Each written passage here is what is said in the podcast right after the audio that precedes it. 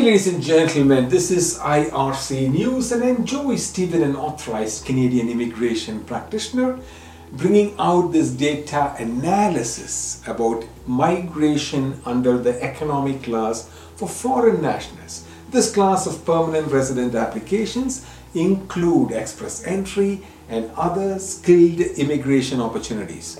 This data is about approved Canadian permanent resident applications for Australia residents in the past five years. Please keep in mind that the data for 2021 is one month shy and does not include the month of December 2021. Today is the 10th of November 2022 and I'm coming to you from the Polinsys Studios in Cambridge, Ontario.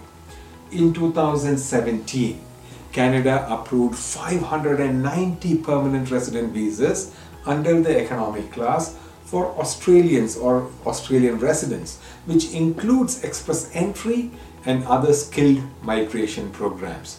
In 2018, Canada approved 744 permanent resident visas under the economic class for Australia residents. In 2019, Canada approved 1,030 permanent resident visas under the economic class for Australian residents. And in 2020, just 295 permanent resident visas were processed, the COVID and possibly something related to that. In 2021, 268 permanent resident visas under the economic class for Australian residents. 2021 data does not include December 2021 as the data was not available when this analysis was done. The average applicant intake for Australia over the past five years for Canadian permanent residents under the economic class was 590. Canadian immigration quotas are increasing year by year and the growth for Australia's approved permanent residence applications under the economic class fell backwards from what it was in 2017, but it is expected to grow.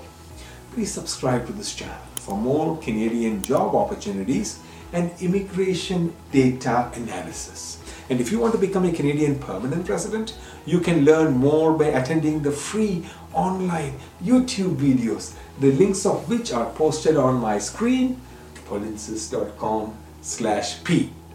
Your Canadian authorized representatives also conduct free Q&A session. Please follow guidance from the Canadian government on who can charge fees for Canadian immigration services. I have provided a redirect link polinsys.co slash rep to link to the Canadian government website.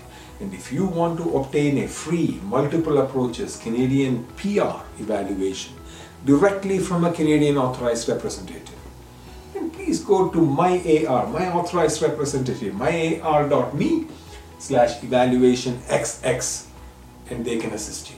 From all of us at IRC News and especially from your Polinsys team, we thank you for watching. If you like this news, please like this video. And if you want to receive notifications about more Canadian job positions, then please subscribe to this channel.